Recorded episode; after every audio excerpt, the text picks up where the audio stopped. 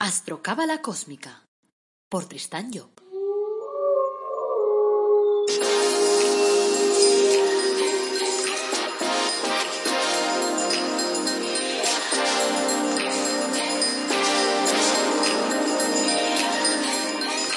Astrocábala Cósmica, episodio 115. Te brindo una calurosa bienvenida a Astrocábala Cósmica, el programa en el que te abordamos reflexiones cósmicas, astrología cabalística, cábala y lo hago de una forma fácil, que puedas entender y sobre todo que puedas practicar. La idea es que tengas información y que así puedas ir mejorando el nivel de conocimiento que te ayude a tener una vida mejor. Ese es el final, el objetivo final. Este es el episodio 115, es lunes 18 de enero de 2021 y esta es la sección de reflexiones cósmicas. Y hoy hablaremos de las señales. Soy Tristan Job, tu astrólogo, cabalista y escritor cósmico, y llevo más de 30 años inmerso en estos temas. Antes de arrancar, como siempre, pues quiero que te acuerdes que tenemos una página web maravillosa que se llama tristanjob.com y ahí tienes membresías de directos, donde tú eres protagonista, porque formulas las preguntas y las dudas y todo lo que quieras saber y yo cada semana contesto. También tienes una membresía de coaching en la que trabajamos con tu carta astral y entonces te ayudo ahí a redefinir tu camino, a conocer tu objetivo de vida, a arreglar lo que no funciona en tu vida. Pero siempre enfocando de una forma positiva y teniendo en cuenta que para mí la astrología es, información, no buena aventura. O sea, no voy a decirte lo que te va a pasar mañana porque me importa tres pitos y cuatro flautas. Lo que quiero decirte es cuáles son las herramientas que tienes para abordar ese mañana. Eso es muy distinto. También encontrarás ahí en la página productos de crecimiento personal únicos en el mundo mundial, como por ejemplo pues el árbol de la vida personalizado o los ángeles personalizados que te ayudan a saber pues un poquito cuál es el programa de cada uno de tus planetas y por lo tanto son muy útiles. Bueno, aprovecho también para pedirte que si tienes alguna sugerencia, alguna duda, algún tema que quieras que yo trate en este podcast, pues precisamente los lunes en las que hablo de reflexiones están también al servicio de la gente que me va planteando preguntas. Hoy voy a hablar de las señales. Y para hablar de las señales voy a empezar con un texto sacado del libro de Kabalev, El poder del maestro interior, porque me parece muy interesante y me parece que toca puntos que tendríamos que reflexionar. Nos dice este episodio de la vida de Jesús que Dios coloca sus señales en todas las cosas. En el universo todo está perfectamente señalizado, como lo están nuestras carreteras y las arterias principales de nuestras ciudades, en las que aparecen letreros que nos dicen por aquí a Madrid, por aquí a Francia, por aquí a Roma. Y en las carreteras vamos viendo que las grandes ciudades tienen letreros grandes y las ciudades pequeñas normalmente pues letreros más pequeños. Todo está ordenado. Ese orden es la expresión en tono pequeño del que existen las distintas esferas de los mundos superiores. Y todo consiste en, saber leer esas señales, que a veces llamamos anécdotas o incluso sueños. Los hombres de la antigua ley eran expertos, y lo son todavía en descifrar, pues, las indicaciones que nos trae la vida. Y existe en el mundo mil métodos para poder augurar lo que va a venir, para darnos cuenta de si estamos en el camino adecuado o no lo estamos. Pero esas señales externas, anunciadoras de un futuro próximo, no son más que la manifestación de algo que ha estado gestándose en nuestra naturaleza interna y en la naturaleza interna del universo. Y en esa gestación hemos participado todos, lo interesante no es saber si mañana lloverá o si producirán eh, tempestades de viento, de nieve o en el mar o lo que sea, sino por qué se producen, cómo se han originado, porque si conocemos el desarrollo de su gestación, sabremos cómo aplacarlas y sabremos cómo evitar que se generen. Los filisteos pedían un signo a Jesús, es decir, una manifestación externa, mesurable, objetiva, científica, diríamos, capaz de convencer a los hombres de cátedra de la universidad, a los doctores en leyes, a los presidentes de academias.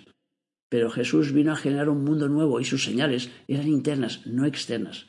Sus milagros se realizaban por dentro y no por fuera, y la exteriorización de su naturaleza crística se producía, se produce individualmente, no de forma colectiva y de forma científicamente mesurable.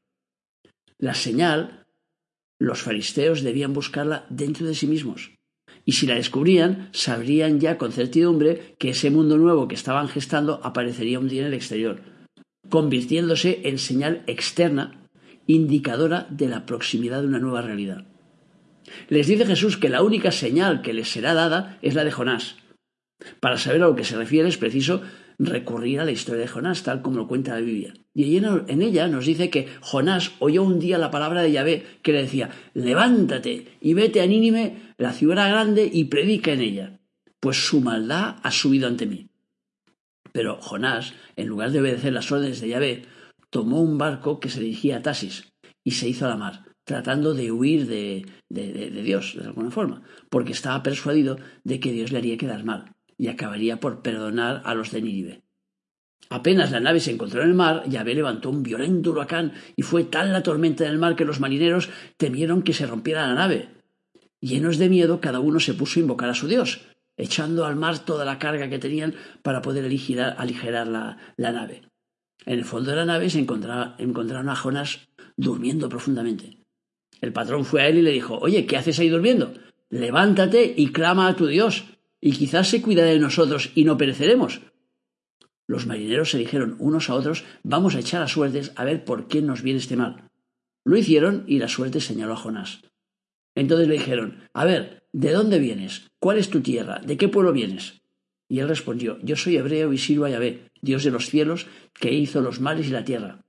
Entonces los marineros se atemorizaron y dijeron Oye, ¿pero por qué nos has hecho esto? Pues sabían que iba huyendo de Yahvé por habérselo declarado él. ¿Qué vamos a hacer contigo para que el mar se quiete? Y él respondió, tomadme y echadme al mar.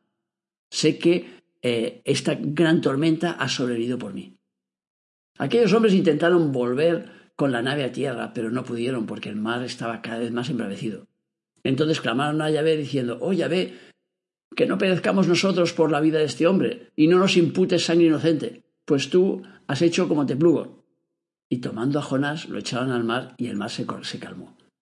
Yahvé había dispuesto un pez muy grande, una ballena, prosigue el relato, para que tragase a Jonás. Y éste estuvo en el vientre del pez durante tres días y tres noches. Entonces Jonás le dirigió una inspirada plegaria y Yahvé le preguntó si ya estaba preparado para poder cumplir con su cometido. Jonás contestó que sí, y por orden de Yahvé, eh, la ballena vomitó a Jonás en la playa. Luego nos relatan cómo Jonás, obedeciendo a Yahvé, se fue a Nínive, pregonando su destrucción. Y las gentes de Nínive escucharon su palabra y rasgaron sus vestiduras para cubrirse con una tela de saco. Hasta su rey lo hizo, iniciando un ayuno en el que participaron por orden del rey hombres y animales. Tan grande fue su arrepentimiento que Dios les perdonó la anunciada destrucción con lo cual Jonás quedó muy apesadumbrado porque su oráculo no se había cumplido. Y volviéndose hacia Yahvé, le dijo Por eso quise huir a Tasis, pues sabía que eres Dios clemente y misericordioso, tardo en la ira, de gran piedad y que te arrepientas de hacer mal. Y pidió a Yahvé que le quitara la vida, porque mejor morir que vivir con la vergüenza de haber profetizado un mal que no se cumplió. Ese orgullo de Jonás no deja de ser cómico, el pobre hombre tuvo la desgracia de ser anunciador de tragedias de un Dios clemente. Es, para reírse. Así pues, la señal de Jonás es aquella que obtienen los que, sabiendo perfectamente lo que tienen que hacer, se van por el lado contrario, pidiendo una señal que les confirme lo que ya saben. Esta señal son las tempestades, los vientos desatados por las ideas exaltadas, por las ideas extremas, arreciando contra las emociones que ponen en peligro el naufragio de nuestra alma.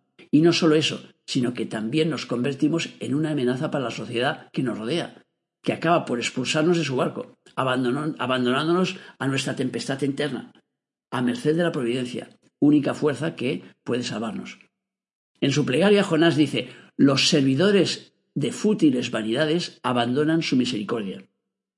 Sin embargo, a pesar de reconocerlo así, cuando se encontraba en el vientre de la ballena, Jonás se enfadó después al ver su vanidad herida al no cumplirse su oráculo, de modo que se encontraba aún a merced de su vanidad.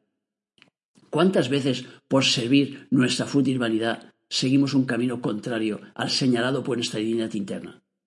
Así sucedía con esos fariseos que pedían a Jesús una señal del cielo.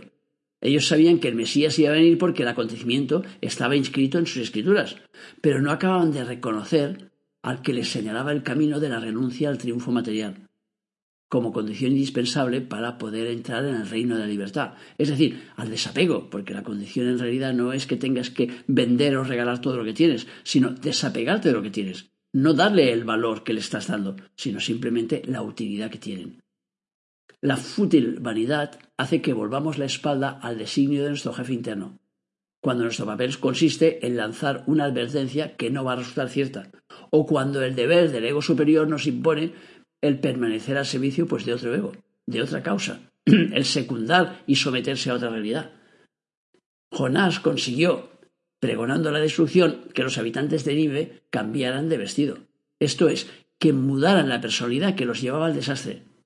Pero Jonás estimaba que su honor consistía no en transmutar su alma por cuenta de Jehová, sino en que la catástrofe sobreviniera. ¿Cuántas muertes necesitamos para salvaguardar nuestro honor, nuestra vanidad? Esos cadáveres que nos glorifican no siempre son hombres. Puede tratarse del cadáver del amor, del cadáver de una amistad, del cadáver de una empresa. Para servir la fútil vanidad abandonamos nuestra misericordia, esa inclinación del alma que nos lleva a servir con complacencia a nuestra divinidad interna. Y así nos embarcamos en aventuras que necesariamente van a zozobrar, porque todo lo que hacemos contra el espíritu, que es quien proporciona la vida, pues hace y que hace que los edificios sean estables, pues todo lo que hagamos en contra está destinado a zozobrar en tempestades. ¿Cuántos están abogando entre dificultades, luchando contra el oleaje de los sentimientos confusos, sin que lleguen a comprender que aquella es la señal de Jonás? La señal de que deben marchar hacia otra dirección, que deben cambiar de aspiraciones, que deben dirigirse hacia el punto contrario al que están navegando. Jonás tuvo la suerte, y suerte significa ayuda de Dios, de poder permanecer tres días en el vientre de la ballena, lo cual significa que sus sentimientos superiores se constituyeron en dispositivo de protección contra los embates de sus deseos mundanos y de sus pasiones. Tuvo la suerte de poder reflexionar y hacer el propósito de volver al servicio de su Dios interno. Otros no pueden disponer de esa ayuda providencial porque no se encuentran en buenos términos con su ego superior, con su jefe interno. Y entonces éste no puede venir a socorrerlos. Si en tu vida aparece la señal de Jonás, si los que te rodean están en contra ti, si te toca eh, en suerte que te achaquen la culpa del mal que están padeciendo, si te ves abandonada a la tempestad, vuélvete del otro lado. No sigas el viaje en el, trayecto en el que te encuentras. Haz las cosas exactamente al revés de como las estás haciendo. Deja de servir a tu fútil vanidad y deja que vuelva a ti la benevolencia. Entonces, como ocurrió con Jonás, oirás la voz de tu divinidad interna que te dirá, levántate y ve a Nínive, y precona en ella lo que yo te diré. Siempre hay un Nínive en nuestras vidas, al que no queremos ir, porque en él se ve derrotada nuestra vanidad. Ojalá sepas ver, peregrino, cuál es tu Nínive. Ojalá tu benevolencia, tu benevolencia te lleve a él. Bueno, hasta aquí el texto de Cabalé. La señal está en todas partes y tenemos que aprender a leerlas. Pero, sobre todo, lo importante es que aprendamos a conectar con nuestro ser interno, que nos escuchemos, en especial cuando pasamos por momentos convulsos, con momentos confusos, momentos complicados, cuando pasamos por una crisis, porque es entonces cuando va a sonar más fuerte la voz de nuestro jefe interno. Pero claro, eh, hay una clave aquí importante que es los tres días que pasó eh, Jonás en, dentro de la mañana. ¿Qué significa esto? Significa tres, el tres corresponde a Vina en, en la cábala. El tres significa una cohesión, una estructuración. Entonces significa que cuando nosotros tenemos un problema realmente importante en la vida, deberíamos podernos tomar tres días para poder meditar, para poder reflexionar. Tres días en los cuales dejemos de lado todo lo demás y nos centremos en aquello importante que tenemos que solucionar. Porque si hacemos esto, como el 3 es un número cohesionador y que nos tiene que traer a la fuerza de respuestas, pues nos tiene que venir al tercer día, nos tiene que venir la respuesta. Es decir, la conexión con nuestro jefe interno que nos permita pues, ir más allá, que nos permita saber hacia dónde nos tenemos que dirigir, que nos permita saber lo que tenemos que hacer. Yo siempre digo que el mejor momento para conectar con el jefe interno es eh, las dos primeras horas de luz solar. Es decir, desde que sale el sol hasta dos horas más tarde. Ahora está saliendo, no sé, a las ocho y pico de la mañana, por ejemplo, hora de reloj. Pues de ocho y pico a diez y pico. Porque es la hora de máxima conexión, es la hora de Keter, y entonces es la hora que es más fácil que nosotros escuchemos lo que sucede en nuestro interior. Lo que pasa es que como vivimos en un mundo que está tan atribulado y tan movido y tal, normalmente a esas horas o estamos preparándonos para ir a trabajar o estamos ya trabajando en nuestros temas mundanos. Y eso entonces hace que nos resulte más difícil. Pero si no puedes a esas horas, busca otras horas pero busca un momento en que puedas conectar contigo, en el que puedas conectar con esa parte interna para decirle, oye, estoy yendo por buen camino, eh, ¿hacia dónde me tengo que dirigir? Pregunta al universo y a ver qué pasa. Pero ya digo, para obtener respuestas tienes que abrirte. Si no te abres, te va a ser muy difícil. Bueno, he dado un pequeño repaso al tema de las señales y espero que te ayude a ver las cosas un poco más claras. Eh, yo en todo caso tengo un libro, si te interesa, que se llama El lenguaje simbólico de las anécdotas, en las que ayudo a comprender cómo analizar una anécdota y por lo tanto cómo comprender esas señales, cómo analizar las cosas que pasan en nuestra vida. Y eso lo encontrarás pues en, la, en el apartado de libros. Gracias por escucharme, por seguirme, por valorarme en las redes sociales y por seguir pues eh, los cursos y, seguir la página web y seguir los podcasts. Recuerda que en la web de Stanjo pues tienes la posibilidad de solicitar una consulta y tienes un montón de contenidos muy interesantes. Te animo a seguir escuchándome y como siempre me queda desearte que tengas un día muy feliz y que te acuerdes de nuestro lema, apasionate, vive, cambia.